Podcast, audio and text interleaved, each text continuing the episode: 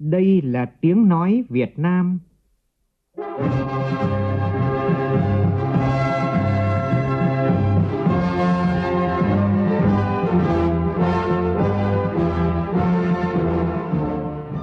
Việt Nam. Là tiếng nói Việt Nam phát thanh từ Hà Nội, thủ đô nước Cộng hòa xã hội chủ nghĩa Việt Nam.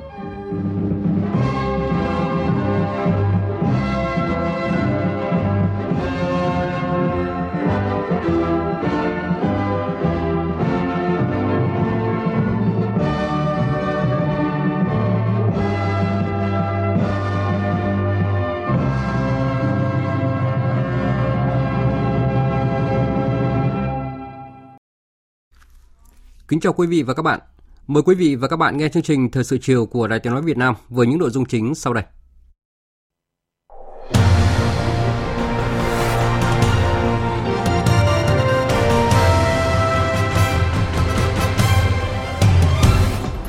Ra mắt cuốn sách Xây dựng nền đối ngoại ngoại giao Việt Nam toàn diện hiện đại mang đậm bản sắc cây tre Việt Nam của Tổng Bí thư Nguyễn Phú Trọng. Thảo luận về công tác phòng chống tham nhũng tiêu cực và vi phạm pháp luật năm hai không hai ba, nhiều đại biểu Quốc hội đề nghị làm rõ về nguyên nhân, điều kiện phát sinh tội phạm qua các vụ đại án, đồng thời khắc phục cho được những bất cập, sơ hở dễ bị lợi dụng để tham nhũng tiêu cực. Hội nghị Chữ thập đỏ và Trăng lưỡi liềm đỏ khu vực châu Á-Thái Bình Dương lần thứ mười một khai mạc hôm nay tại Hà Nội nhằm hoạch định chiến lược, huy động nguồn lực và hợp tác quốc tế sẵn sàng ứng phó với thảm họa. Việt Nam tiếp tục đạt tốc độ tăng trưởng kinh tế số nhanh nhất khu vực, ước tính tổng giá trị hàng hóa thông qua thương mại điện tử cả năm nay đạt hơn ba mươi tỷ đô la. Trong phần tin quốc tế, Nhật Bản, Hàn Quốc và Mỹ chuẩn bị các tình huống ứng phó kế hoạch phóng vệ tinh quân sự của Triều Tiên. Trước nguy cơ bị nhấn chìm bởi nước biển dâng, quần đảo Maldives ứng phó với chương trình cải tạo đất đầy tham vọng.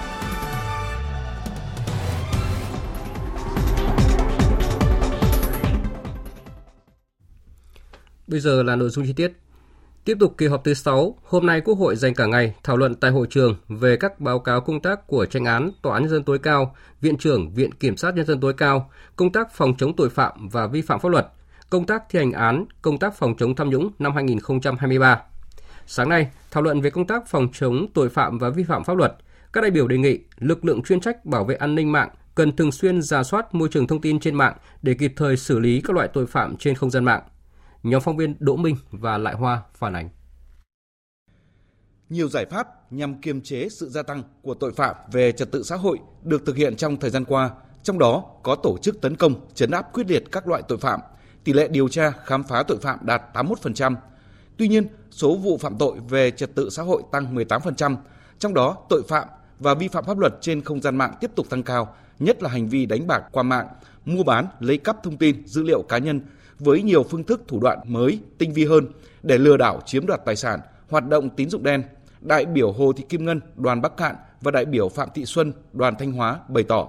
Hiện nay với sự phát triển của truyền thông, của mạng xã hội, mức độ lan tỏa thông tin đã biến đổi mạnh mẽ. Việc khai thác các tình tiết ly kỳ, chi tiết của từng vụ án nhằm thu hút người xem đã tạo ra tác động tiêu cực, ảnh hưởng đến cách thức nhìn nhận, đến hành vi của người tiếp cận thông tin. Do đó, đề nghị chính phủ cần nghiên cứu, phân tích, đánh giá sâu hơn các nguyên nhân đối với nhóm tội phạm này, trong đó phân tích các nguyên nhân liên quan đến vấn đề giáo dục. Tội phạm lừa đảo chiếm đoạt tài sản qua mạng Internet, giả danh cơ quan bảo vệ pháp luật, đe dọa, yêu cầu chuyển tiền vào tài khoản rồi chiếm đoạt, vẫn còn diễn biến phức tạp. Điều này không chỉ gây bất an trong dư luận, nhân dân về trật tự, an toàn xã hội. Các đại biểu chỉ rõ, thời gian qua, người dân vùng nông thôn, vùng đồng bào dân tộc thiểu số liên tục bị các đối tượng tội phạm dùng các thủ đoạn lừa đảo, giả mạo các cơ quan chức năng, các tổ chức tín dụng và công chức, các cơ quan nhà nước để chiếm đoạt tiền. Tham gia các kênh đánh bạc trên mạng, xâm nhập các địa chỉ Zalo, Facebook cá nhân để lừa đảo tiền người dân, người thân đang xảy ra khá phổ biến và ngày càng tinh vi hơn.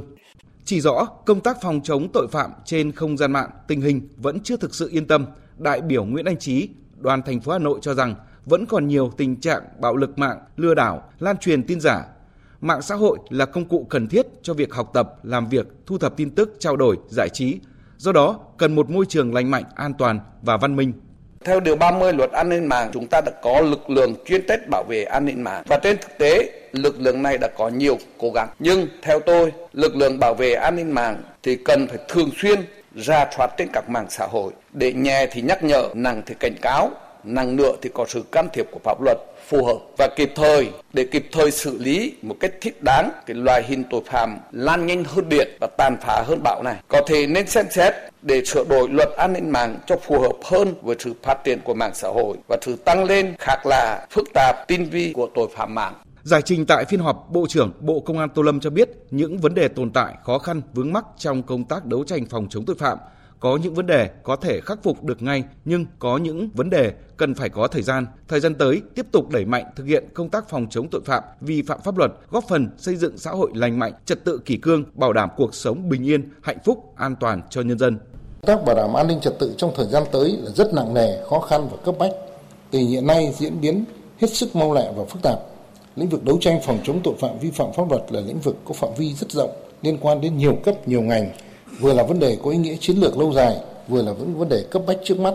Chính phủ và Bộ Công an rất mong tiếp tục nhận được sự quan tâm, ủng hộ, giám sát của Quốc hội, các vị đại biểu Quốc hội đối với những vấn đề liên quan để có phần nâng cao hiệu quả công tác đấu tranh phòng chống tội phạm vi phạm pháp luật. Cũng hôm nay, thảo luận về báo cáo của Chính phủ đối với công tác phòng chống tham nhũng, các đại biểu đề nghị tiếp tục xây dựng, hoàn thiện đồng bộ thể chế pháp luật, nhất là về quản lý kinh tế xã hội và phòng chống tham nhũng tiêu cực, kịp thời khắc phục những bất cập, sơ hở dễ bị lợi dụng để tham nhũng tiêu cực. Nhóm phóng viên Đài Tiếng nói Việt Nam tiếp tục phản ánh. Báo cáo của Chính phủ về công tác phòng chống tham nhũng năm hai không hai ba cho thấy, trong năm hai không hai ba, phát hiện có năm mươi tư người bị xử lý do không trung thực trong việc kê khai tài sản thu nhập và giải trình nguồn gốc tài sản tăng thêm. Có năm mươi lăm người đứng đầu, cấp phó người đứng đầu bị kết luận là thiếu trách nhiệm để xảy ra hành vi tham nhũng. Qua thanh tra chấn chỉnh quản lý, kiến nghị hoàn thiện cơ chế chính sách pháp luật trên nhiều lĩnh vực, phát hiện vi phạm về kinh tế hơn hai trăm ba mươi hai nghìn tỷ đồng, hơn một nghìn hectare đất, kiến nghị thu hồi một trăm sáu mươi sáu nghìn hai trăm ba mươi chín tỷ đồng, bốn trăm tám mươi ba hectare đất. Kiểm toán nhà nước đã kiến nghị xử lý tài chính sáu mươi lăm nghìn tỷ đồng. Các đại biểu đề nghị tiếp tục xây dựng hoàn thiện đồng bộ thể chế pháp luật, nhất là về quản lý kinh tế xã hội, về phòng chống tham nhũng tiêu cực, kịp thời khắc phục những bất cập sơ hở, dễ bị lợi dụng để tham nhũng tiêu cực. Đại biểu Điểu Huỳnh Sang, đoàn Bình Phước, đại biểu Bố Thị Xuân Linh, đoàn Bình Thuận nêu rõ. Đó là trong đấu thầu, mua sắm, quản lý tài sản công, quản lý đất đai, đấu giá quyền sử dụng đất, đền bù hỗ trợ giải phóng mặt bằng, khai thác tài nguyên khoáng sản, về tài chính, ngân hàng, chứng khoán và trái phiếu doanh nghiệp, về mua sắm trang thiết bị, cơ sở vật chất trong ngành y tế, giáo dục. Tôi đề nghị trong cái báo cáo này thì cũng cần phải đánh giá, làm rõ hơn về tình hình tham nhũng, tiêu cực, trong đó có hạn chế trong triển khai thực hiện một số cái biện pháp phòng ngừa tham nhũng để có những cái giải pháp phòng chống hiệu quả trong thời gian tới. Lương và phụ cấp là những khoản thu chính và nguồn sống chính của cán bộ công chức.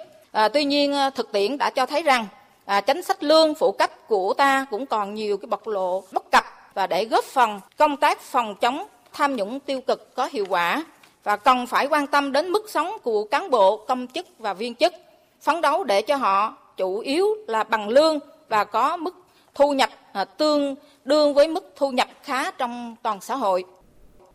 Các ý kiến tại phiên họp cho rằng kết quả điều tra xử lý vụ án tham nhũng tiêu cực nghiêm trọng, phức tạp như vụ án liên quan đến lĩnh vực đăng kiểm, a i xê, vụ chuyến bay giải cứu, đề nghị các cơ quan hữu quan đánh giá rõ hơn về nguyên nhân, điều kiện phát sinh tội phạm, rút ra bài học kinh nghiệm, từ đó chấn chỉnh tăng cường công tác quản lý nhà nước, quản lý kinh tế xã hội để phòng ngừa, ngăn chặn các vụ việc tương tự trong thời gian tới, siết chặt kỷ luật kỷ cương công vụ, khắc phục ngay những biểu hiện đùn đẩy, né tránh, làm việc cầm chừng, sợ sai, không dám làm trong một bộ phận cán bộ công chức viên chức.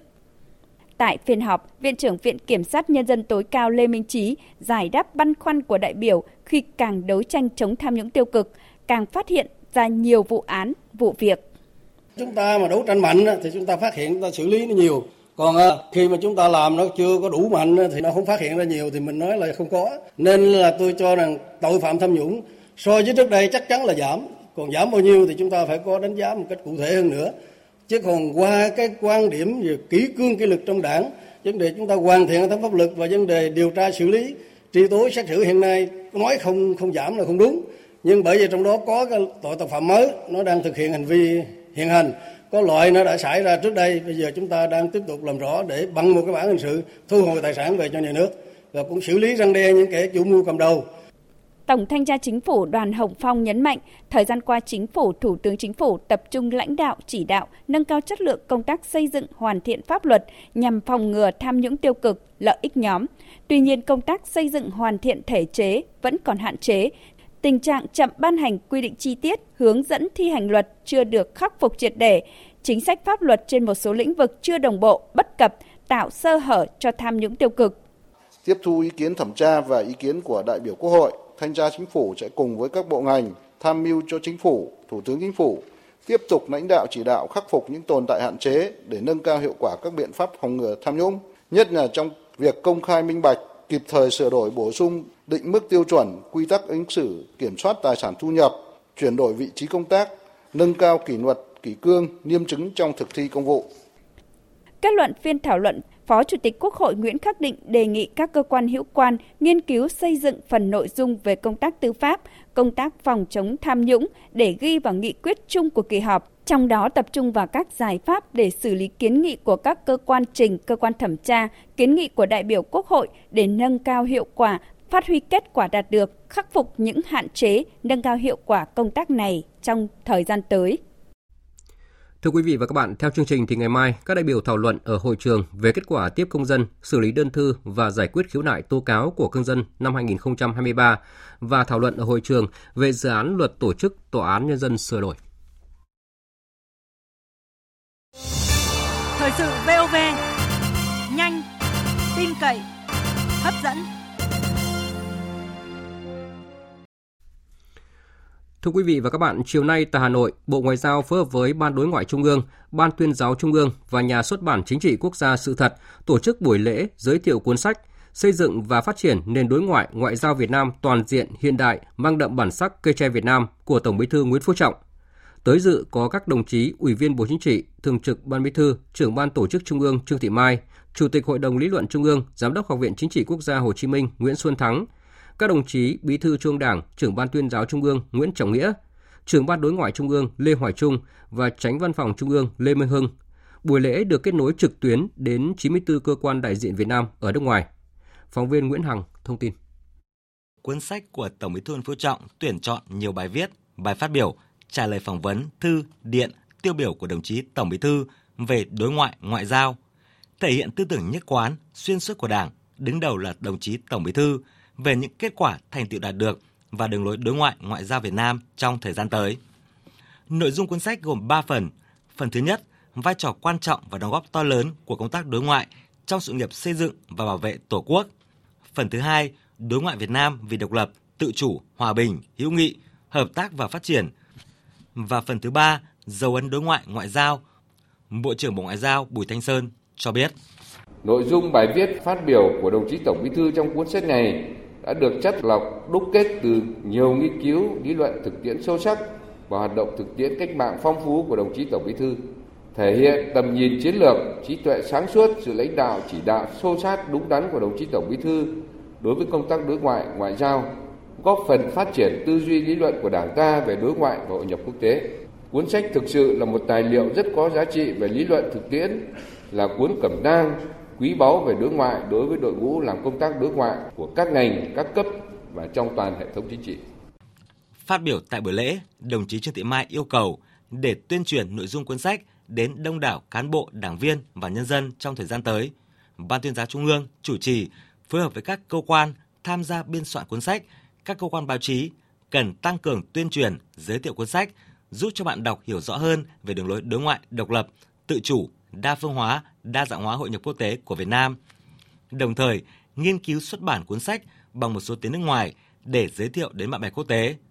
Đồng chí Trương Thị Mai cũng yêu cầu các cấp ủy tổ chức đảng tổ chức cho cán bộ đảng viên nghiên cứu, quán triệt nội dung cuốn sách và vận dụng có hiệu quả các bài học kinh nghiệm được đúc rút trong quá trình lãnh đạo, chỉ đạo công tác đối ngoại, ngoại giao của Đảng, để từ đó góp phần thực hiện đồng bộ, hiệu quả nhiệm vụ đối ngoại trong thời gian tới. Việc tuyên truyền quán triệt cuốn sách có ý nghĩa rất quan trọng nhằm đưa nội dung tư tưởng lớn về đối ngoại ngoại giao của Đảng và Nhà nước đi vào cuộc sống có hiệu quả. Tiếp tục xây dựng nền ngoại giao toàn diện, hiện đại với ba trụ cột là đối ngoại Đảng, ngoại giao nhà nước và đối ngoại nhân dân, góp phần quan trọng cho sự nghiệp xây dựng và bảo vệ Tổ quốc. Chúng ta tin tưởng rằng trước những chuyển biến lớn lao của thời đại, dưới sự lãnh đạo của Đảng, công tác đối ngoại, ngoại giao sẽ tiếp tục phát triển vững mạnh, làm đậm đà thêm bản sắc cây tre Việt Nam, đáp ứng yêu cầu của đồng chí Tổng Bí thư. Cùng với việc xuất bản sách giấy, Nhà xuất bản Chính trị Quốc gia Sự thật đồng thời công bố phiên bản điện tử cuốn sách phục vụ độc giả miễn phí trên website w w w chấm s t book chấm v n của nhà xuất bản. Chiều nay tại Hà Nội, Đại tướng Phan Văn Giang, Ủy viên Bộ Chính trị, Phó Bí thư Quân ủy Trung ương, Bộ trưởng Bộ Quốc phòng tiếp ngài Julien Guerrier, Đại sứ trưởng Phái đoàn Liên minh châu Âu tại Việt Nam. Tại buổi tiếp, Đại tướng Phan Văn Giang khẳng định quan hệ Việt Nam-e u thời gian qua phát triển tốt đẹp. Lãnh đạo cấp cao hai bên luôn quan tâm thúc đẩy quan hệ đối tác chiến lược Việt Nam-e u, trong đó có hợp tác trong lĩnh vực quốc phòng.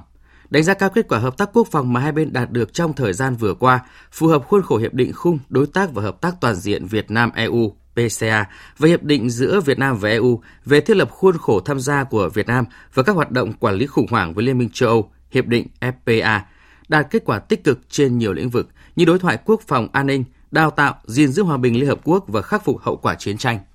Trên cơ sở các văn bản đã ký kết và kết quả hợp tác thời gian qua, Đại tướng Phan Văn Giang đề nghị hai bên tiếp tục tăng cường hợp tác hiệu quả trong lĩnh vực quốc phòng, trọng tâm vào các nội dung, trao đổi đoàn các cấp, duy trì hiệu quả cơ chế đối thoại quốc phòng an ninh thường niên, khắc phục hậu quả chiến tranh. Ngài Julien Guerrier cảm ơn Đại tướng Phan Văn Giang đã dành thời gian tiếp, bày tỏ sự coi trọng đối với mối quan hệ giữa Việt Nam và e u, trong đó có quan hệ về quốc phòng. Đánh giá cao những nỗ lực của Việt Nam trong các hoạt động hợp tác quốc phòng với e u, đặc biệt là việc tham gia gìn giữ hòa bình Liên Hợp Quốc, mong muốn Việt Nam hợp tác lâu dài trong lĩnh vực này. Đề nghị thời gian tới hai bên tiếp tục đẩy mạnh hợp tác quốc phòng trên các lĩnh vực trao đổi đoàn, đào tạo, trao đổi kinh nghiệm an ninh mạng, gìn giữ hòa bình. Với chủ đề Châu Á-Thái Bình Dương sẵn sàng trước thảm họa, Hội nghị Chữ thập đỏ và Trăng lưỡi liềm đỏ quốc tế khu vực Châu Á-Thái Bình Dương lần thứ mười một khai mạc sáng nay tại Hà Nội. Phó Thủ tướng Trần Lưu Quang, lãnh đạo các bộ ban ngành cùng Phó Chủ tịch Hiệp hội Chữ thập đỏ và Trăng lưỡi liềm đỏ quốc tế Anbasta, đại diện Ủy ban Chữ thập đỏ quốc tế, các hội quốc, quốc gia trong khu vực châu Á-Thái Bình Dương, Trung Đông và Bắc Phi tham dự hội nghị. Phóng viên Nguyên Nhung thông tin. Tại hội nghị, các đại biểu đến từ các hội quốc gia khu vực châu Á-Thái Bình Dương và khu vực Trung Đông Bắc Phi cùng thảo luận để đi đến thống nhất định hướng kế hoạch hành động của khu vực cho giai đoạn mới, đồng thời thúc đẩy hợp tác, cơ chế phối hợp và trao đổi kinh nghiệm giữa các hội quốc gia trong việc thực hiện sứ mệnh nhân đạo. Phát biểu tại phiên khai mạc, Phó Thủ tướng Trần Lưu Quang khẳng định sự tham gia tích cực và chủ động có trách nhiệm của Việt Nam đối với phong trào Chữ thập đỏ, Trăng lưỡi liềm đỏ quốc tế, đồng thời nêu rõ quyết tâm của Việt Nam trong đóng góp vào phong trào Chữ thập đỏ quốc tế. Nhân đạo, nhân văn, tương thân tương ái là bản chất, là truyền thống tốt đẹp của dân tộc Việt Nam. Việt Nam chúng tôi luôn mong muốn đóng góp một cách tích cực và hiệu quả nhất cho phong trào Chữ thập đỏ và Trăng lưỡi liềm đỏ quốc tế. Đây cũng là sự tri ân của Việt Nam đối với cộng đồng, bạn bè quốc tế, những người đã luôn sát cánh cùng với chúng tôi trong sự nghiệp xây dựng và bảo vệ Tổ quốc, đặc biệt vào những thời điểm cam go nhất. Phó Thủ tướng Trần Lưu Quang cũng đề nghị chính phủ các nước, tổ chức quốc tế, khu vực và các bên liên quan tiếp tục dành ưu tiên cao và nhiều nguồn lực hơn nữa cho các hoạt động nhân đạo.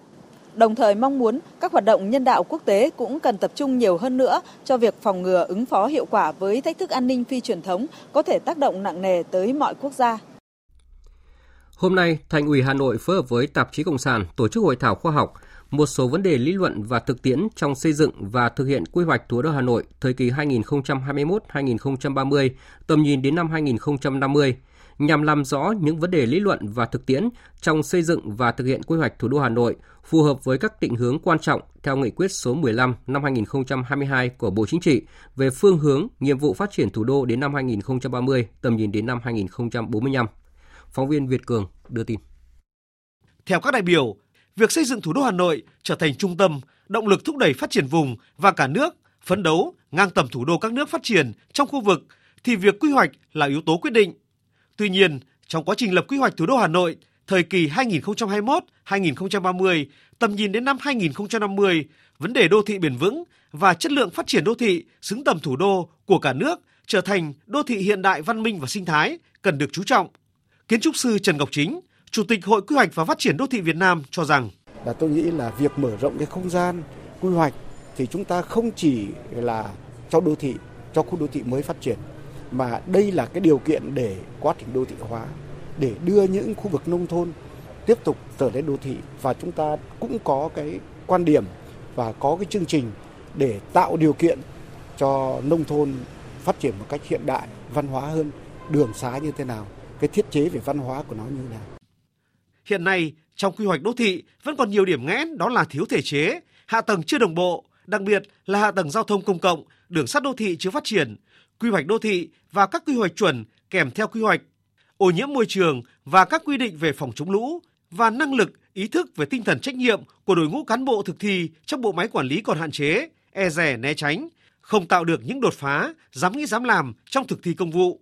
Nguyên Phó Chủ tịch Quốc hội Phùng Quốc Hiền cho rằng là chúng ta xây dựng thủ đô phải xây dựng thành một thủ đô có sức cạnh tranh, một đô thị có sức cạnh tranh của Việt Nam, và nó là động lực của vùng, của cả nước và khu vực a sê an. Thứ hai là các đồng chí phải quy hoạch đô thị là theo không gian bốn chiều, và có không gian về mặt thời gian là phải có quá khứ, hiện tại và tương lai. Thứ ba là đề nghị là quy hoạch hệ thống ngầm, không gian ngầm. Thế rồi thì chúng ta phải phát triển được màu xanh. Chúng ta quá ít là công viên, quá ít là cây xanh. Và một cái khó khăn nhất của Hà Nội hiện nay chính là vấn đề xử lý nước thải, rác thải. Và tôi rất mong là chúng ta sẽ xây dựng được một cái thủ đô đáng sống, hạnh phúc, văn minh hiện đại và là trung tâm phát triển của vùng, của đất nước, của khu vực và của châu lục. Việt Nam tiếp tục là trụ cột quan trọng trong chuỗi cung ứng toàn cầu của Hoa Kỳ. Đây là thông tin đáng chú ý tại Diễn đàn Thương mại Việt Nam-Hoa Kỳ hai không hai ba do Bộ Công Thương phối hợp với Phòng Thương mại Hoa Kỳ tại Việt Nam tổ chức sáng nay tại thành phố Hồ Chí Minh. Phóng viên Lệ Hằng đưa tin. Tại diễn đàn, lãnh đạo Bộ Công Thương cho rằng sau khi hai nước chính thức nâng tầm quan hệ Việt Nam-Hoa Kỳ lên đối tác chiến lược toàn diện, sẽ tạo cơ hội chưa từng có để khởi động những lĩnh vực hợp tác mới mang tính đột phá. Nó sẽ đẩy mạnh sự tham gia của doanh nghiệp Việt Nam trong lĩnh vực cung ứng nguyên vật liệu, linh kiện, thiết bị cho ngành năng lượng, hàng không, kinh tế số, hệ sinh thái bán dẫn, ứng dụng trí tuệ nhân tạo. Về phía Hoa Kỳ cũng rất quan tâm đến những lĩnh vực hợp tác mới này của hai bên, nhất là lĩnh vực công nghệ cao, chất bán dẫn và sản xuất chip. Tại đây, doanh nghiệp Hoa Kỳ cho biết đang muốn đa dạng chuỗi cung ứng về bán dẫn, nguồn lao động, khoáng sản, vân vân đáp ứng cho lĩnh vực này. Về nguồn nhân lực cho lĩnh vực bán dẫn và sản xuất chip, ông Nguyễn Vinh Quang, Giám đốc điều hành ép pê tê, tập đoàn ép pê tê cho biết, định hướng của ép pê tê không chỉ đào tạo nguồn nhân lực cho tại Việt Nam mà còn đưa sang làm việc tại một số nước như Mỹ, Nhật, Hàn Quốc và châu Âu. Hiện nay, trường đại học ép pê tê vừa mở khoa công nghệ bán dẫn và hợp tác với các trường đại học Mỹ để đào tạo. Hiện tại chúng tôi cũng đang tiếp tục trao đổi với các trường đại học ở bang Arizona và California, tập trung vào hai lĩnh vực chính, sản xuất và cái thứ hai là chuyên về thiết kế. Chúng tôi hợp tác với cả hai lĩnh vực như thế này với các trường đại học ở bên Mỹ, đưa các cái chương trình giảng dạy theo chuẩn quốc tế của các nước khác về Việt Nam để đào tạo cho các em sinh viên ở Việt Nam, đào tạo ngôn ngữ nữa về tiếng Anh, tiếng Nhật, tiếng Hàn. Theo Bộ Công Thương, Việt Nam là đối tác thương mại lớn thứ mười của Hoa Kỳ. Năm hai không hai hai, kim ngạch thương mại song phương Việt Nam-Hoa Kỳ đạt gần một trăm ba mươi chín tỷ đô la Mỹ. Hoa Kỳ đứng thứ mười một trong số các nhà đầu tư vào Việt Nam với hơn một nghìn ba trăm dự án. Tổng số vốn đăng ký là mười một tỷ tám trăm triệu đô la Mỹ. Riêng mười tháng qua, có chín mươi sáu dự án đầu tư mới vào Việt Nam với tổng số vốn đầu tư năm trăm mười ba triệu đô la Mỹ. Việt Nam tiếp tục đạt tốc độ tăng trưởng kinh tế số nhanh nhất khu vực. Dự báo thứ hạng này duy trì đến năm hai không hai lăm. Tổng giá trị hàng hóa được thực hiện thông qua thương mại điện tử của cả năm nay dự kiến đạt hơn ba mươi tỷ đô la. Con số vừa được Google, Temasek và Bain and Company công bố. Tại hội thảo Phát triển thương mại điện tử Việt Nam bền vững diễn ra vào chiều nay, các diễn giả, chuyên gia khẳng định xu hướng kinh tế xanh, bền vững là vấn đề lớn đặt ra không chỉ đối với ngành công thương, nhưng là cơ quan có chức năng quản lý, điều phối hoạt động thương mại điện tử, lĩnh vực tiên phong dẫn dắt nền kinh tế số. Nhiệm vụ của ngành công thương đang rất lớn, không chỉ là hoạch định chiến lược. Phóng viên Thu Trang thông tin. Đại diện hai kênh thương mại điện tử đang nhận được sự quan tâm cùng mức chi tiêu lớn từ người tiêu dùng là ông Nguyễn Lâm Thanh, giám đốc TikTok Việt Nam và bà Đặng Thùy Trang, giám đốc đối ngoại Grab, chia sẻ cách thức góp phần phát triển thương mại điện tử bền vững. Trên TikTok có một cái hệ thống tiêu chuẩn cộng đồng và những cái quy định rất là chặt chẽ để bảo đảm rằng là những người bán hàng giả, hàng nhái, hàng vi phạm bản quyền, tất cả mọi thứ là được à, gỡ bỏ một cách nhanh nhất. Chúng ta phát triển bền vững thì bắt buộc phải có câu chuyện đấy, và phải có một cái chính sách quản lý người tiêu dùng không đạt chuẩn. Bởi vì có rất là nhiều người tiêu dùng mà cứ à, bóm hàng thì chúng ta không thể cho họ nhận hàng xê ô đê được. Một số những cái tính năng của Grab đã rất là chú trọng đến việc là tiết kiệm được cái thời gian di chuyển cho hành khách, cho tài xế. Qua đó thì giúp tài xế di chuyển ít hơn và qua đó gián tiếp đóng góp vào việc là hạn chế À, phát thải ra môi trường. Và đồng thời thì chúng tôi cũng đã triển khai rất là nhiều những cái chương trình trách nhiệm xã hội của doanh nghiệp, như là đóng góp để để trồng rừng ngập mặn để giảm bớt được những cái lượng phát thải ra môi trường, hay là có sáng kiến là giảm nhựa, sống xanh. Đặt GrabFood thì sẽ có một cái nút trước khi mình mình chốt đơn ấy, mặc định không chọn dụng cụ nhựa cho cái đơn hàng đó. Giải pháp quan trọng cho nhiều vấn đề vừa nêu được ông Trần Văn Trọng, Tổng thư ký Hiệp hội Thương mại điện tử Việt Nam khuyến nghị cụ thể. bảy mươi phần trăm quy mô thị trường thương mại điện tử Việt Nam tập trung ở Hà Nội, Thành phố Hồ Chí Minh. ba mươi phần trăm còn lại tập trung ở sáu mươi mốt tỉnh thành. Ờ, hàng hóa sản phẩm phần lớn tập trung ở sáu mươi mốt tỉnh thành. Đây mới là nơi có nhiều cơ hội để phát triển. Thứ hai là nguồn nhân lực cho thương mại điện tử. Hiện nay là nói nó dân dã một chút, ồ ạt chuyển đổi số, nhưng mà nguồn nhân lực thì đang thiếu. Cái cơ sở đào tạo thì họ vẫn đào tạo như vậy, vẫn thường như vậy. Ờ, vì vậy mà có cái nguồn nhân lực tốt phải là sự hợp tác ba nhà. Cái vấn đề thứ ba là môi trường. Nếu mà chúng ta mà không có cái định hướng thì sẽ tới một lúc nào đó là toàn cộng đồng họ cảm thấy sợ là quanh họ là toàn rác thải nhựa thương mại điện tử thôi, và họ sẽ lên án. Điều này không tốt cho lĩnh vực thương mại điện tử. Để thương mại điện tử không chỉ phát triển bùng nổ theo chiều rộng trong bối cảnh toàn nền kinh tế đang nỗ lực tăng trưởng xanh bền vững, các bộ ngành có chức năng điều phối hoạt động này như là Bộ Công Thương đang chủ trương triển khai nhiều hoạt động định hướng cộng đồng doanh nghiệp và người tiêu dùng số. Bà Lê Hoàng Oanh, Cục trưởng Cục Thương mại điện tử và Kinh tế số Bộ Công Thương nêu cụ thể. Trong thời gian tới thì mục tiêu phát triển thương mại điện tử không chỉ dừng lại ở việc phát triển nhanh mà còn phải tập trung vào yếu tố bền vững, như là hoàn thiện cho chính sách pháp lý để phát triển thương mại điện tử, tăng cường cái quản lý hoạt động thương mại điện tử để chống hàng gian, hàng giả và hàng nhái trên không gian mạng, thu hẹp cái khoảng cách phát triển giữa các địa phương, rồi yếu tố bảo vệ môi trường, khắc phục những hạn chế của hạ tầng thương mại điện tử như là hạ tầng thanh toán, hạ tầng logistics, hạ tầng nhân lực số.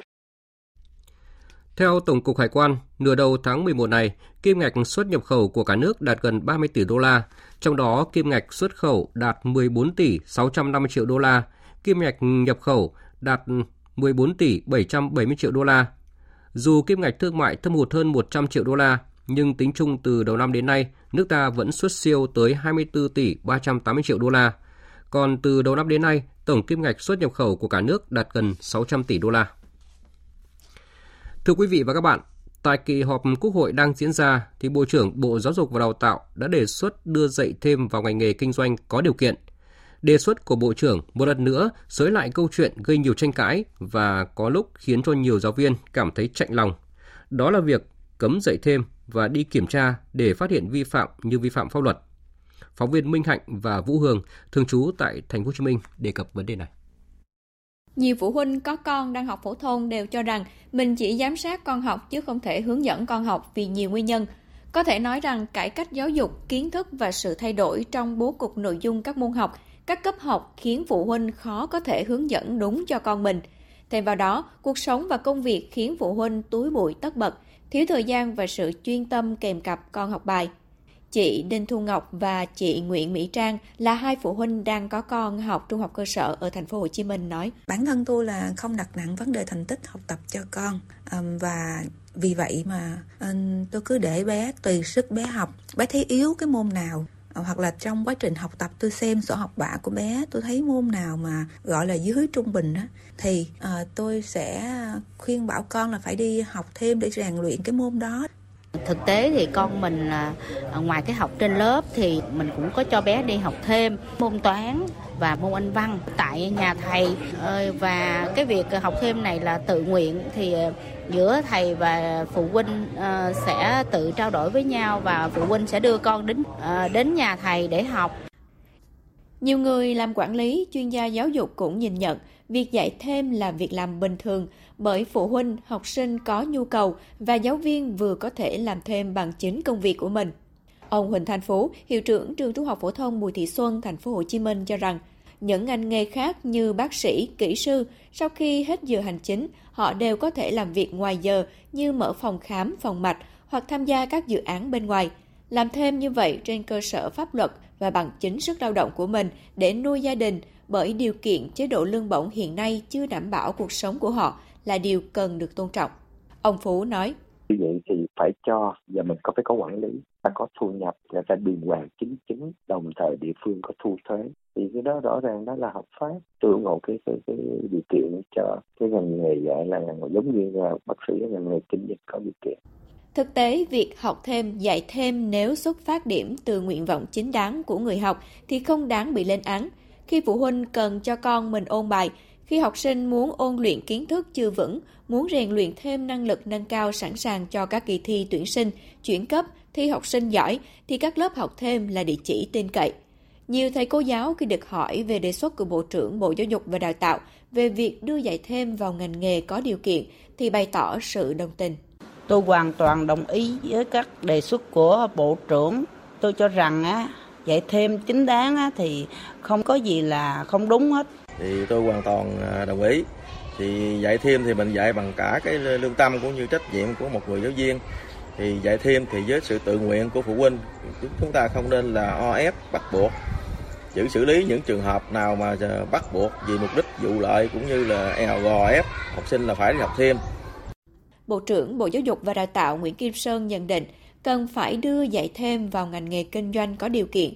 Đây chính là cơ sở pháp lý để quản lý việc học và dạy thêm ngoài nhà trường. Theo Bộ trưởng, đây là một tâm tư cảm xúc bởi việc dạy thêm, học thêm hay học tập ngoài nhà trường là một nhu cầu thực tế.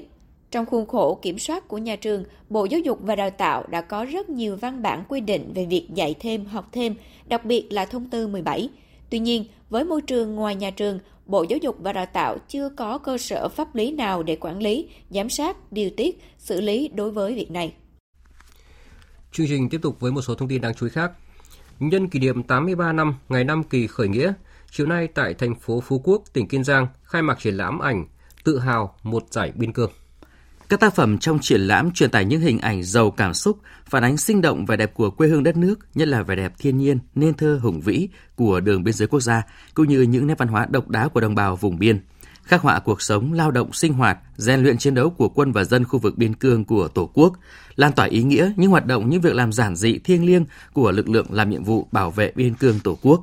Qua đó góp phần khơi dậy, bồi dưỡng tinh thần yêu nước, lòng tự hào về cơ đồ, vị thế của đất nước, trách nhiệm với quê hương đất nước của các tầng lớp nhân dân trong và ngoài nước, nhất là để lại ấn tượng tốt đẹp trong lòng bạn bè quốc tế.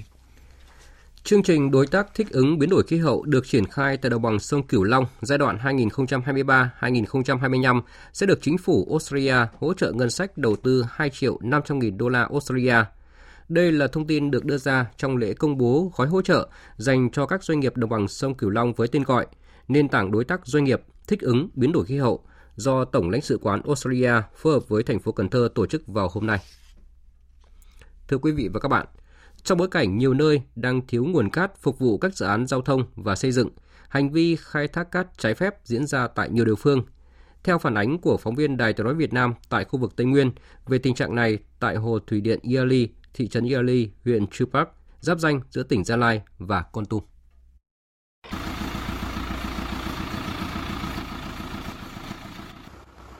Khoảng một tháng nay, cứ khi đêm xuống, tiếng tàu chở cát cùng máy bơm lại rền vang trong vùng hồ thủy điện Iali. Nhiều máy múc xe ben ra vào chở cát hoạt động không ngừng nghỉ như một đại công trường. Qua nhiều ngày theo dõi, chúng tôi ghi nhận mỗi đêm có hơn mười tàu lớn, nhỏ thay nhau chở cát ra vào các bãi tập kết. Một số tàu hút cát bơm trực tiếp lên xe ben và chở ngay đi nơi khác để tiêu thụ. Một người dân sinh sống gần lòng hồ thủy điện Iali xin được giấu tên cho biết. Cái điểm khai thác cát này thì làm lâu rồi. Giờ này á, mới đi hút cát chứ ngày thì hút làm không hút. Ngày thì cái tàu nó đậu ở bãi phía bên kia, hút xong thì nó lại chạy về bên này. Nên là bơm thẳng đến xe luôn, không có bến bãi gì cả. Đều như bắt tranh cứ một tàu một xe. Ngày nào thì cũng như thế hết mà. Ông Lê Xuân Dũng, trưởng phòng Tài nguyên và Môi trường huyện Chư Pả cho biết, hiện trên địa bàn huyện có mười điểm với mười doanh nghiệp, công ty được cấp phép khai thác khoáng sản. Trong đó có bốn điểm được cấp phép khai thác cát tại các xã Hà Tây, Ia Khơn, Ia Nhìn và Ia Ca. Từ đầu năm hai nghìn không trăm hai mươi ba, Ủy ban Nhân dân huyện Chư Pả đã thành lập một tổ công tác để đi kiểm tra, xử lý thông tin, báo cáo về việc khai thác khoáng sản trái phép. Tuy nhiên, tại các thời điểm kiểm tra, đều không phát hiện được gì. Khai thác khoáng sản tại khu vực lòng hồ thủy điện Iali đến nay là chưa có một đơn vị nào đủ điều kiện để được phép khai thác theo quy định của pháp luật. Lãnh đạo ủy ban huyện cũng như công an và tài nguyên môi trường thì chúng tôi cũng đã đi kiểm tra trên lòng hồ. Tuy nhiên mà tại các cái thời điểm kiểm tra thì cũng chưa có phát hiện cái khu vực lòng hồ rất là rộng ở địa bàn ranh giới giữa tỉnh Gia Lai và Kon Tum, mà phát hiện đấy thì các đối tượng khai thác hầu như người ta đã dự lường dự tính hết tất cả các cái tình huống, bắt được quả tang thì nó cũng là cái vấn đề khó khăn, và các đối tượng thường khai thác vào những cái giờ cao điểm ngoài giờ hành chính, ban đêm, khuya. Theo báo cáo của Ủy ban Nhân dân huyện Chư Pả, hiện nay tại khu vực lòng hồ thủy điện Yali có bốn pháp nhân đang thực hiện các hoạt động liên quan đến việc khai thác cát. Ngoài một điểm tập kết hợp pháp thì còn ba bãi tập kết của các đơn vị khác trên danh nghĩa nạo vét lòng hồ. Mặc dù chưa được mua bán, vận chuyển khoáng sản, nhưng tình trạng khai thác, vận chuyển đã diễn ra trong một thời gian dài. Ông Nay Kiên, Chủ tịch Ủy ban Nhân dân huyện Chư Pả cho biết, việc tập kết, vận chuyển cát trái phép thường diễn ra vào đêm tối nên gây nhiều khó khăn cho lực lượng chức năng. Sự việc thì mới xảy ra cách đây khoảng trên dưới một tháng, với cái các cái giấy phép đi vào hoạt động, đó là các cái giấy phép mà nạo vét bùn cát của Bộ Công Thương cấp trong cái phạm vi lòng hồ. Về nguyên tắc thì các cái đơn vị này là tuyệt đối chưa được vận chuyển ra. À, tuy nhiên thì các cái đơn vị này là trong các cái giờ đêm khuya, hoặc là các lợi dụng cái lúc mà đơn vị chức năng không kiểm soát được thì họ đã vận chuyển. Sắp tới đây thì chúng tôi sẽ cho thành lập cái đoàn để kiểm tra bốn cái pháp nhân ở khu vực này. Cái phần nào mà trách nhiệm của huyện thì chúng tôi sẽ xử lý nghiêm, phần nào thẩm quyền của tỉnh hoặc là của của các tỉnh bạn thì chúng tôi sẽ đề nghị với tỉnh có ý kiến với tỉnh Con Tum để mà xử lý. Rất nhiều xe chở cát trái phép đã mang cát ra khỏi lòng hồ thủy điện Yali một cách ngang nhiên. Việc lỏng lẻo, thiếu trách nhiệm trong công tác quản lý tại đây đang gây thất thoát không nhỏ nguồn tài nguyên khoáng sản của địa phương và gây ra nhiều hệ lụy khác về an ninh trật tự.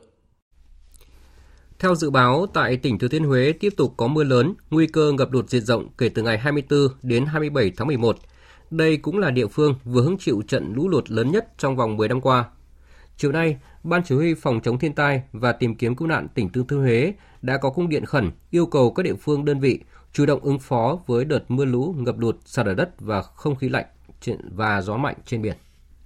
Theo dự báo của cơ quan khí tượng thủy văn địa phương, từ ngày hai mươi lăm tháng mười một ở phía Bắc có một bộ phận không khí lạnh mạnh di chuyển xuống phía Nam nước ta, ảnh hưởng đến Thừa Thiên Huế, trời chuyển lạnh.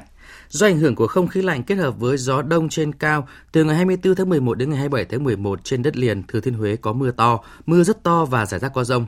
Cần đề phòng lốc sét, mưa đá và gió giật mạnh. Tổng lượng mưa phổ biến từ một trăm năm mươi đến ba trăm mm, có nơi trên năm trăm mm. Riêng vùng Phú Lộc, Nam Đông có lượng mưa cao hơn, khả năng đạt từ ba trăm đến năm trăm mm, có nơi trên tám trăm mm, gây ngập lụt diện rộng cho khu vực đồng bằng, các vùng thấp trũng. Trước đó, từ tối mười ba đến ngày mười sáu tháng mười một, tại Thừa Thiên Huế xảy ra trận mưa rất lớn. Nhiều nơi lượng mưa đo được đạt trên một nghìn mi li mét, khiến nhiều vùng bị ngập sâu. Đây là trận lũ lụt được đánh giá lớn nhất trong vòng mười năm qua tại Thừa Thiên Huế, khiến tám mươi lăm phần trăm tuyến đường của ba mươi sáu phường xã của thành phố Huế và nhiều huyện thị xã bị ngập sâu trong nước. Tiếp theo là một số thông tin về thời tiết. Trung tâm Dự báo Khí tượng Thủy văn Quốc gia cho biết, trong đêm nay và sáng ngày mai, khu vực Bắc Bộ nắng mây đan xen, Trung Bộ, Tây Nguyên và Nam Bộ mưa vẫn tiếp diễn. Cụ thể, trong đêm nay và sáng mai, Bắc Bộ về đêm và sáng sớm có cảm giác se lạnh. Về khoảng trưa và đầu giờ chiều nắng nhiều, chỉ số tia u vê cao cực đại gây hại cho sức khỏe của con người.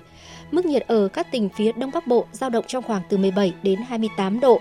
Các tỉnh thành phía Tây Bắc Bộ, nhiệt độ thấp hơn từ một đến hai độ C, kèm theo tình trạng sương muối ở các vùng núi cao. Còn ở khu vực Trung Bộ, mưa vẫn tiếp diễn ở các tỉnh Trung và Nam Trung Bộ. Nhiệt độ toàn miền phổ biến trong khoảng từ mười lăm cho đến ba mươi hai độ C. Tây Nguyên và Nam Bộ, ngày nắng, chiều tối có mưa rào vài nơi kèm theo gió giật mạnh và sấm sét. Mức nhiệt dao động trong khoảng từ mười chín đến hai mươi chín độ ở Tây Nguyên. Đối với thành phố Hồ Chí Minh và những nơi khác ở khu vực Nam Bộ, nhiệt độ phổ biến trong khoảng hai mươi lăm đến ba mươi ba độ C.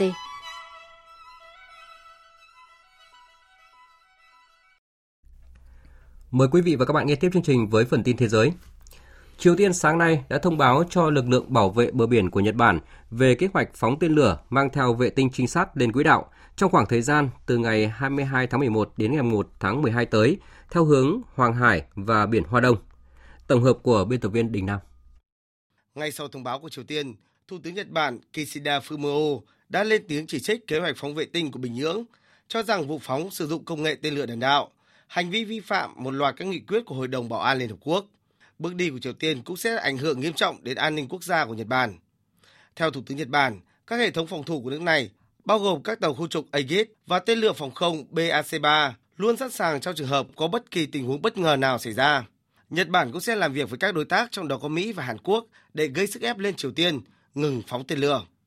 Quân đội Hàn Quốc cũng lên án Triều Tiên và yêu cầu nước này hủy bỏ mọi kế hoạch phóng vệ tinh, cho rằng hành động khiêu khích đe dọa an ninh của Hàn Quốc và khu vực. Trung tướng Kang Ho-fin cho biết, chúng tôi cảnh báo Triều Tiên rằng cộng đồng quốc tế đã lên án mạnh mẽ các hoạt động bất hợp pháp của nước này và Bình Nhưỡng cần ngay lập tức ngừng kế hoạch phóng vệ tinh do thám quân sự hiện đang được chuẩn bị. Hàn Quốc cho biết sẽ theo sát và thực hiện các biện pháp cần thiết nếu Triều Tiên tiếp tục vụ phóng. Tuy nhiên, Bộ Quốc phòng Hàn Quốc cũng lưu ý và nhắc lại về hai vụ phóng trước đó diễn ra vào đầu giờ sáng ngày đầu tiên trong thông báo của Triều Tiên và dự đoán lần thử thứ ba này có thể sẽ thành công. Cơ quan An toàn Hàng hải Nhà nước Hàn Quốc cũng phát đi khuyến cáo đi lại đối với các tàu thuyền trong khu vực Triều Tiên cảnh báo.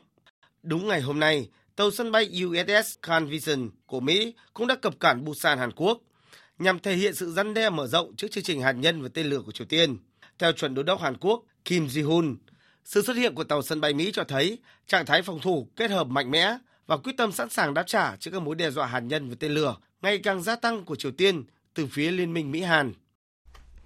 Trong diễn biến liên quan, hôm nay đặc phái viên về hạt nhân của Mỹ, Nhật Bản và Hàn Quốc đã có cuộc điện đàm ba bên liên quan đến kế hoạch phóng vệ tinh quân sự của Triều Tiên trong khoảng thời gian từ ngày hai mươi hai tháng mười một đến ngày mùng một tháng mười hai.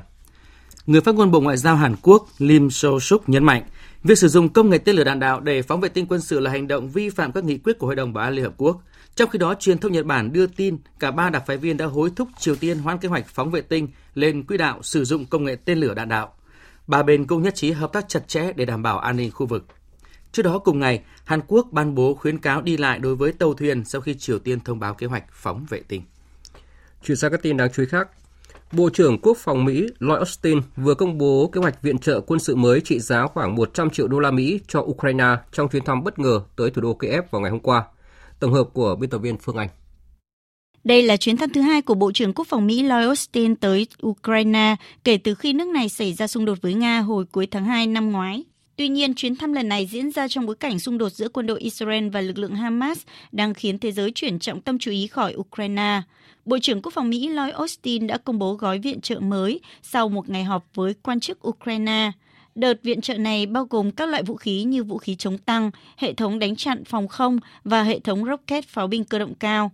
Phát biểu trong cuộc gặp với Tổng thống Ukraine Volodymyr Zelensky, Bộ trưởng Quốc phòng Mỹ Lloyd Austin nhấn mạnh, thông điệp mà tôi mang đến hôm nay là hợp Trung Quốc-Hoa Kỳ, sát cánh với quý vị.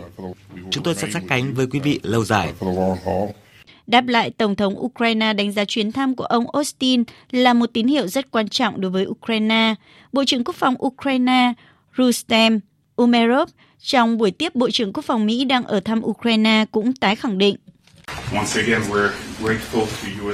Một lần nữa, chúng tôi lấy làm cảm kích trước sự ủng hộ không ngừng nghỉ của chính phủ Mỹ và người dân Mỹ đối với Ukraine trong cuộc đấu tranh vì tự do của chúng tôi. Chúng tôi sẽ không thể ngăn chặn các hành động quân sự của Nga nếu không có sự hỗ trợ thường xuyên và đáng kể của các bạn. Hôm nay, Ấn Độ đã công bố những hình ảnh đầu tiên về bốn mươi mốt công nhân bị mắc kẹt trong đường hầm bị sập tại bang Uttarakhand mười ngày trước đó. Đoạn video dài hơn hai phút cho thấy toàn bộ công nhân hiện vẫn an toàn. Các hoạt động cứu hộ đã phải tạm dừng từ thứ Sáu tuần trước do một số trục trặc kỹ thuật và trước lo ngại đường hầm bị sập thêm. Tuy nhiên, giới chức Ấn Độ cho biết trong ngày hôm nay sẽ nối lại các hoạt động này. Bên cạnh đó, lực lượng cứu hộ cũng đang nghiên cứu nhiều phương án giải cứu khác nhau, trong đó có phương án đào một đường hầm theo chiều thẳng đứng từ trên đỉnh núi đến vị trí của các công nhân thay vì đào ngang như hiện nay. Dù nước biển dâng đe dọa nhấn chìm Maldives và thực tế quần đảo Ấn Độ Dương này đang trong tình trạng thiếu nước uống, song tân Tổng thống Mohamed Muizzu vẫn tuyên bố kế hoạch kế hoạch di rời, thay vào đó là đưa ra một chương trình cải tạo đất đầy tham vọng cũng như là xây dựng các đảo cao hơn. Tân Tổng thống Muizzu nhấn mạnh, công dân Maldives sẽ không phải rời bỏ quê hương, đồng thời kêu gọi cộng đồng quốc tế tài trợ năm trăm triệu đô la Mỹ để bảo vệ các bờ biển dễ bị tổn thương của quần đảo này. Tổng thống Muizzu khẳng định, nếu cần tăng diện tích để sinh sống hoặc cho hoạt động kinh tế, chúng tôi có thể làm điều đó. Tôi có thể nói rõ ràng chúng tôi chắc chắn không cần mua đất hoặc thậm chí thuê đất từ bất kỳ quốc gia nào. Theo ông, các bức tường chắn biển sẽ giúp biến các hòn đảo có nguy cơ thành pháo đài an toàn. Trong tháng này, Tuvalu đã ký một thỏa thuận trao quyền cho công dân sinh sống ở Australia trong trường hợp quốc gia nhỏ bé trên Thái Bình Dương này bị nước biển nhấn chìm. Tuy nhiên, ông Muizzu khẳng định Maldives sẽ không đi theo con đường đó. Mặc dù vậy, với tám mươi phần trăm diện tích của Maldives cao hơn mực nước biển chưa tới một mét, các bức tường chắn biển có thể giữ các đảo khỏi sóng gió, song không có gì chắc chắn những hòn đảo ven biển này có thể hút hồn du khách như xưa nữa. Trong khi đó, theo Ngân hàng Thế giới vê kép bê, du lịch chiếm gần ba mươi phần trăm nền kinh tế của Maldives. Thủ tướng Anh Rishi Sunak vừa công bố thành lập một trung tâm khoa học mới nhằm tập hợp các chuyên gia nghiên cứu phát triển các loại cây trồng thích ứng với khí hậu và nhận diện các rủi ro đối với hệ thống lương thực toàn cầu. Thông tin được đưa ra tại Hội nghị Thượng đỉnh An ninh Lương thực Toàn cầu diễn ra tại London. Hội nghị được tổ chức theo sáng kiến chung giữa Anh, Somalia, các tiểu vương quốc Ả Rập Thống Nhất, Quỹ đầu tư trẻ em và Quỹ Bill và Melinda Gates, với sự tham dự của đại diện từ hơn hai mươi quốc gia. Trung tâm nghiên cứu mới sẽ đặt dưới sự quản lý của một đối tác nghiên cứu toàn cầu tập hợp các tổ chức quốc tế hoạt động về an ninh lương thực và sẽ liên kết các nhà khoa học Anh với các sáng kiến nghiên cứu để phát triển các loại cây trồng có thể chịu được tác động của biến đổi khí hậu và có khả năng kháng bệnh tốt hơn. Thủ tướng Anh Rishi Sunak nhấn mạnh. Là một quốc gia trong vài năm qua đi đầu trong việc phát triển vaccine sốt rét, Vương quốc Anh cũng đang thúc đẩy những tiến bộ khoa học về an ninh lương thực, mang lại lợi ích cho hàng triệu người trên toàn cầu cũng như hỗ trợ nông dân tại quê nhà. Chúng tôi đã giúp phát triển các loại cây trồng có khả năng chịu hạn và thậm chí còn giàu vitamin hơn. Và chúng tôi còn tiến xa hơn khi ra mắt một trung tâm khoa học mới của Vương quốc Anh để thúc đẩy nghiên cứu tiên tiến về giống lúa chịu lũ, lúa mì kháng bệnh và hơn thế nữa. Những sáng kiến đó sẽ tiếp cận hàng triệu người ở các quốc gia nghèo nhất, cũng như cải thiện năng suất cây trồng ở Anh và đẩy giá lương thực xuống.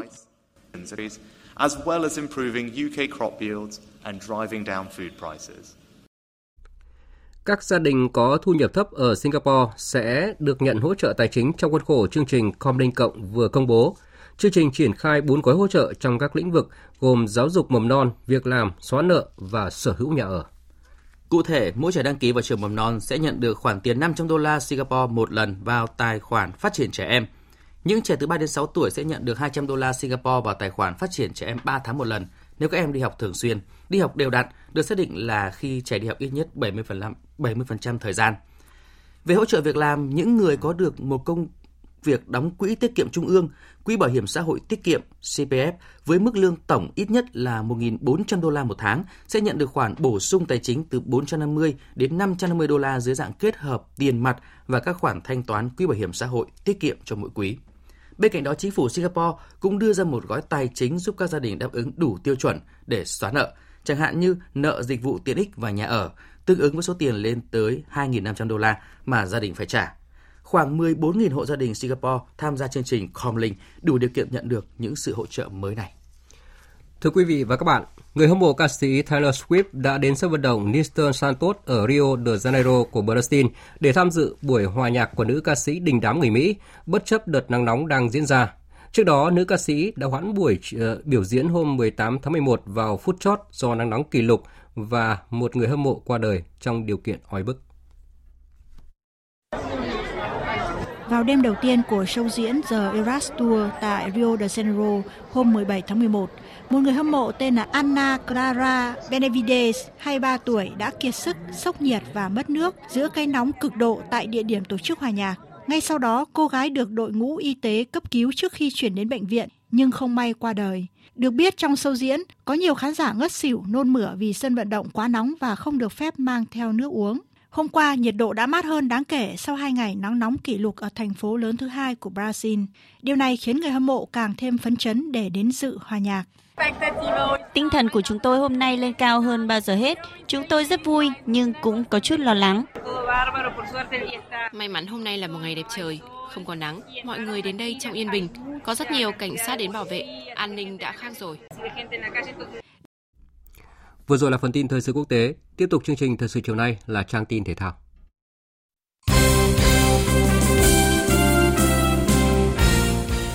Thưa quý vị và các bạn, trên sân vận động quốc gia Mỹ Đình, vào lúc mười chín giờ tối nay, đội tuyển Việt Nam sẽ so tài cùng đội tuyển Iraq tại lượt trận thứ hai, bảng F, vòng loại World Cup hai không hai sáu khu vực châu Á.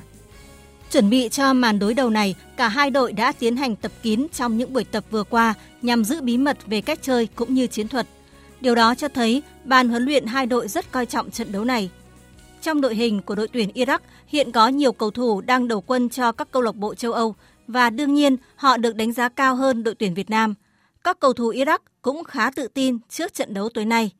Tiền vệ Merchad Doki, người đang chơi cho câu lạc bộ Hannover của nước Đức chia sẻ: Đội tôi và đội Việt Nam đều đã giành chiến thắng ở trận đấu đầu tiên. Trận đấu tiếp theo sẽ khác. Việt Nam là đối thủ khác. Họ có nhiều cầu thủ kỹ thuật và là đội bóng mạnh. Cả hai đội đều có những cầu thủ hay. Chúng tôi đã có sự chuẩn bị tốt và sẽ chơi hết mình. Chúng ta hãy chờ xem. Lợi thế lớn nhất của đội tuyển Việt Nam ở trận đấu tối nay là được đông đảo cổ động viên nhà cổ vũ tiếp sức. Điều đó sẽ giúp cho các cầu thủ có thêm động lực để chiến đấu ở trên sân nhà. Tiền vệ Nguyễn Thái Sơn cho rằng: Iraq là một đối thủ khá mạnh. Nhưng thế là họ vừa thắng Indo năm một. Toàn đội đã nghiên cứu rất kỹ về đối thủ. Toàn đội đang có một sự chuẩn bị khá là tốt cho trận đấu. Lợi thế nhất định của toàn đội có lẽ là được lái đến sân nhà và được sự cổ vũ của tất cả các cổ động viên nhà. Kể từ hôm nay, ngày hai mươi mốt tháng mười một, câu lạc bộ bóng đá Viettel được đổi tên thành câu lạc bộ thể công Viettel.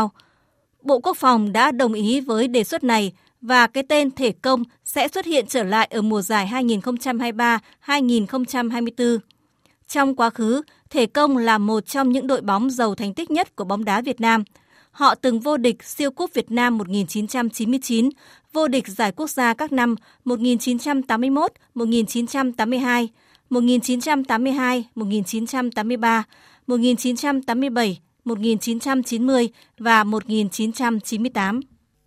Ngày mai, các xạ thủ tham dự giải bắn súng vô địch quốc gia năm hai không hai ba sẽ chính thức bước vào ngày thi đấu đầu tiên. Trước đó, có nhiều vận động viên đã sớm có mặt tại Trung tâm Huấn luyện Thể thao Quốc gia Hà Nội để tập luyện và làm quen với trang thiết bị của trường bắn. Đây là dịp hiếm hoi mà các vận động viên được sử dụng đạn thật khi bắn tập. Xạ thủ Nguyễn Hoàng Trương, đơn vị quân đội chia sẻ: Các vận động viên cũng như tôi là cũng có cái cảm giác hưng phấn và quyết tâm muốn giành chiến thắng. Có nhiều tuyển thủ quốc gia sẽ góp mặt tranh tài tại giải năm nay và họ cũng sẽ là những ứng cử viên sáng giá cho những tấm huy chương vàng. Huấn luyện viên Trần Quốc Cường, đội tuyển bắn súng Việt Nam đánh giá: Cái nhóm mà vận động viên tốt thì hầu như nằm hết ở đội tuyển. Cho nên là nó sẽ tất cả những cái nội dung thì nó sẽ rơi hết vào những cái vận động viên của đội tuyển. Giải bắn súng vô địch quốc gia năm hai không hai ba có sự tham dự của hơn hai trăm xạ thủ xuất sắc trên toàn quốc và sẽ diễn ra cho đến hết ngày ba mươi tháng mười một.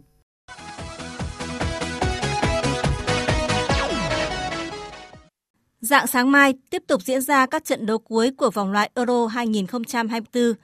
Tại bảng D, Thổ Nhĩ Kỳ sớm có vé đi dự vòng chung kết nên Croatia và xứ Wales sẽ cạnh tranh tấm vé còn lại của bảng đấu này. Hiện Croatia được mười ba điểm, còn xứ Wales có mười một điểm. Ở lượt đấu cuối, xứ Wales phải đối mặt với Thổ Nhĩ Kỳ. Đây là thử thách lớn đối với thầy trò huấn luyện viên Robert Fay. Nhà cầm quân sinh năm một nghìn chín trăm bảy mươi tư cho biết: Chúng tôi đã có vài buổi tập chuẩn bị và các cầu thủ đã sẵn sàng cho trận đấu. Chúng tôi đã chuẩn bị tốt về mặt chiến thuật cũng như tâm lý. Tôi không muốn chúng tôi phải hối tiếc điều gì sau trận đấu với Thổ Nhĩ Kỳ. Chúng tôi phải tập trung hết sức cho trận đấu này. Chúng tôi cần thể hiện những gì tốt nhất để giành kết quả tốt. Nếu kiểm soát tốt thế trận, chúng tôi có thể chiến thắng. Trong khi đó, Croatia chỉ phải tiếp đội đã hết cơ hội đi tiếp là Armenia. Huấn luyện viên Zlatko Dalic của đội tuyển Croatia cho rằng: Mọi thứ vẫn chưa ngã ngũ. Chúng tôi không được phép mắc sai lầm. Chúng tôi không được làm người hâm mộ và chính mình thất vọng. Chúng tôi không muốn ngóng quá nhiều vào kết quả trận đấu giữa Thổ Nhĩ Kỳ và xứ Wales. Chúng tôi phải tự quyết lấy cơ hội của mình ở trận đấu với Armenia. Sẽ thật tuyệt vời nếu vượt qua vòng loại và đạt đủ tiêu chuẩn dự Euro. Còn vào sáng mai, các đội bóng Nam Mỹ thi đấu lượt trận thứ sáu vòng loại World Cup hai nghìn không trăm hai mươi sáu. Trong đó đáng chú ý, Brazil tiếp Argentina trên sân Maracana. Hiện Argentina được mười hai điểm sau năm trận đấu và dẫn đầu bảng xếp hạng. Trong khi đó, Brazil có bảy điểm xếp thứ năm. Ở các cặp đấu còn lại, Paraguay tiếp Colombia, Chile làm khách của Ecuador, Uruguay đọ sức với Bolivia, Peru gặp Venezuela. Dự báo thời tiết. Bắc Bộ và khu vực Hà Nội ít mây, đêm không mưa, sáng sớm có sương mù và sương mù nhẹ rải rác, ngày nắng, gió nhẹ, đêm và sáng trời rét, nhiệt độ từ mười ba đến hai mươi tám độ, vùng núi có nơi dưới mười hai độ. Khu vực từ Thanh Hóa đến Thừa Thiên Huế có mây, đêm không mưa, sáng sớm có sương mù và sương mù nhẹ rải rác, ngày nắng. Riêng phía Nam có mưa vài nơi, gió Bắc đến Tây Bắc cấp hai, cấp ba. Phía Bắc đêm và sáng trời rét, phía Nam đêm và sáng trời lạnh, nhiệt độ từ mười lăm đến ba mươi hai độ. Khu vực từ Đà Nẵng đến Bình Thuận có mây, chiều tối và đêm có mưa rào và dông vài nơi, ngày nắng, gió Đông Bắc cấp hai, cấp ba. Trong mưa dông có khả năng xảy ra lốc, sét và gió giật mạnh, nhiệt độ từ hai mươi mốt đến ba mươi độ. Tây Nguyên và Nam Bộ có mây, chiều tối và đêm có mưa rào và dông vài nơi, ngày nắng, gió Đông Bắc cấp hai, cấp ba. Trong mưa dông có khả năng xảy ra lốc, sét và gió giật mạnh, nhiệt độ từ mười sáu đến ba mươi ba độ. Dự báo thời tiết biển. Vịnh Bắc Bộ, vùng biển từ Quảng Trị đến Quảng Ngãi không mưa, tầm nhìn xa trên mười ki lô mét, gió Đông Bắc cấp ba, cấp bốn. Vùng biển từ Bình Định đến Ninh Thuận, vùng biển từ Bình Thuận đến Cà Mau và từ Cà Mau đến Kiên Giang có mưa rào và dông vài nơi, tầm nhìn xa trên mười ki lô mét, gió Đông Bắc cấp năm, có lúc cấp sáu, giật cấp bảy, cấp tám, biển động. Khu vực Bắc Biển Đông không mưa, tầm nhìn xa trên mười ki lô mét, gió Đông Bắc cấp bốn, cấp năm, riêng phía Đông Bắc có lúc cấp sáu, giật cấp bảy, cấp tám, biển động. Khu vực giữa Biển Đông có mưa rào và dông vài nơi, riêng vùng biển phía Nam có mưa rào rải rác và có nơi có dông. Trong mưa dông có khả năng xảy ra lốc xoáy và gió giật mạnh cấp sáu, cấp bảy. Tầm nhìn xa trên mười ki lô mét, giảm xuống từ bốn đến mười ki lô mét trong mưa, gió Đông Bắc cấp bốn, cấp năm. Khu vực Nam Biển Đông, khu vực quần đảo Trường Sa, tỉnh Khánh Hòa có mưa rào và rải rác có dông. Trong mưa dông có khả năng xảy ra lốc xoáy và gió giật mạnh cấp sáu, cấp bảy. Tầm nhìn xa từ bốn đến mười ki lô mét, gió Đông Bắc cấp bốn, cấp năm. Khu vực quần đảo Hoàng Sa thuộc thành phố Đà Nẵng không mưa, tầm nhìn xa trên mười ki lô mét, gió Đông Bắc cấp năm. Vịnh Thái Lan có mưa rào và dông vài nơi, tầm nhìn xa trên mười ki lô mét, gió nhẹ. Những thông tin dự báo thời tiết vừa rồi đã kết thúc chương trình Thời sự chiều nay của Đài Tiếng nói Việt Nam. Chương trình do các biên tập viên Nguyễn Cường, Hùng Cường và Thu Hòa thực hiện với sự tham gia của phát thanh viên Sơn Tùng và kỹ thuật viên Nguyễn Mến, chịu trách nhiệm nội dung Nguyễn Thị Tuyết Mai. Cảm ơn quý vị và các bạn đã dành thời gian lắng nghe.